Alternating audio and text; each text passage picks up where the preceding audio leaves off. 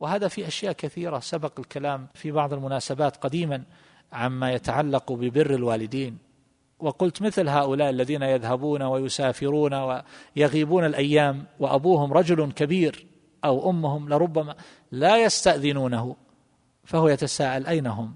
وأحيانا يقول بمرارة هؤلاء الأولاد فيهم دين وخير وصلاح ولكن يذهبون الأيام ولا أدري أين هم. وهم معه في البيت. لا يستأذنون.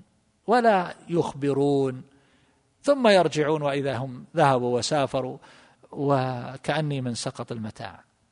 فهذا يحزن الأب كثيرا لكنه قد يصبر ويسكت لئلا يؤذيهم أو يخشى أن يستثقل أو نحو ذلك. فأنا أقول لو أنهم جاءوا إليه وقبلوا رأسه وقالوا هل تأذن؟ نحن نريد أن نذهب كذا عندي موعد كذا عندي دورة في المكان الفلاني عندي برنامج في المكان الفلاني عندي تأذن لي. هو سيقول نعم أبدا أنت رجل واذهب وأسأل الله لك التوفيق ويدعو له ويكون في غاية الانشراح. لكن أن يذهب والأب آخر من يعلم إذا فقد أيام ثم يسأل بعد ذلك وين فلان؟ فيقال ما قال لك؟ ما قال لي شيء. ما قال لك إنه سيسافر؟ لا ما قال لي شيء. فالأب يكون هو الآمر الناهي فيتحول بعد ذلك حينما يضعف لا سيما حينما لا يكون هو الذي ينفق فيكون الولد هذا الذي كبر وقوي ولربما يتولى النفقة بدلا من أبيه أو نحو ذلك فيكون الأب أحد رعايا الولد.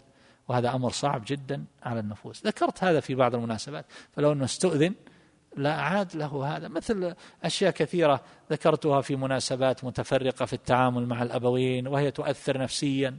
مثل هؤلاء اللي يريدون البر بأبيهم وهو كبير في السن ليس فارغ. فإذا رأوه يعمل شيء يشتغل في نخلة أو في حوض أو في كذا اجلس نأتي لك بعشرة عمال.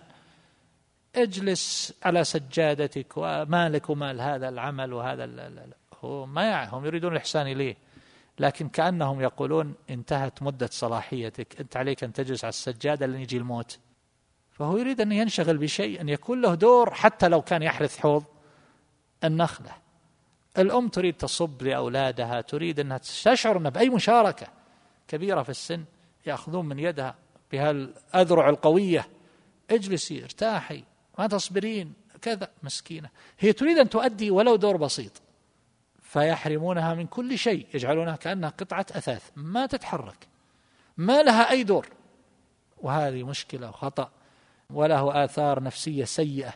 على الأبوين وحالهم كما قيل رام نفعا فضر من غير قصد ومن البر ما يكون عقوقا. ولو سلمت الوالدة أو الوالد من أن كل واحد منهم إذا دخل طلع الجوال وجلس طول الوقت. لو سلموا من هذا فهم في عافية إن شاء الله.